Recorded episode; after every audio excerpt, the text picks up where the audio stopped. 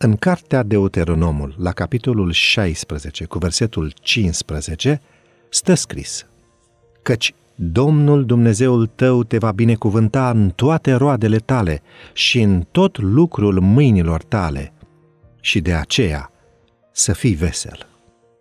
Împlinirea cu credincioșie a îndatoririlor casei, ocupând poziția în care poți fi cea mai eficientă, oricât de simplă și de omilă ar fi aceasta, este o lucrare cu adevărat înălțătoare.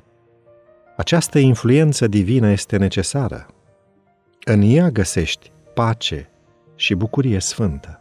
Are o putere vindecătoare. Ea alină tainic și pe neobservate rănile sufletului și chiar suferințele trupului pacea minții care vine din a avea motive și acțiuni curate și sfinte, va da un imbold liber și viguros tuturor organelor corpului.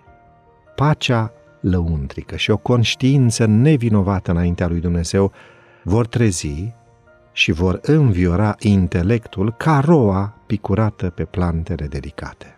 Atunci voința este corect orientată și controlată este mai hotărâtă și totuși liberă de orice perversitate. Gândurile sunt plăcute, deoarece sunt sfințite. Liniștea sufletească pe care o poți avea va fi o binecuvântare pentru toți aceia cu care te vei asocia. Cu cât guști mai mult din această pace cerească, din această liniște a sufletului, cu atât ea va crește mai mult. Este o plăcere vie, însuflețită, care nu aruncă în amorțeală energiile morale, ci le trezește la o activitate sporită. Pacea desăvârșită este un atribut al cerului pe care îl au îngerii.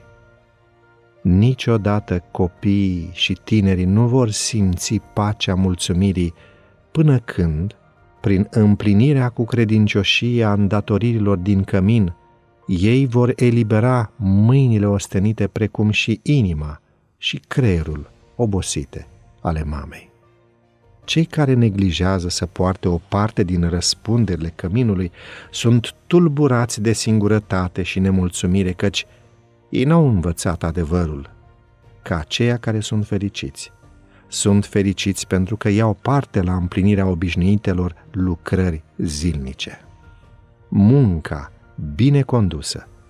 Este exact lucrul de care au nevoie copiii pentru a-i face viguroși, puternici, veseli, fericiți și plini de curaj pentru a face față diferitelor încercări cu care se confruntă în această viață.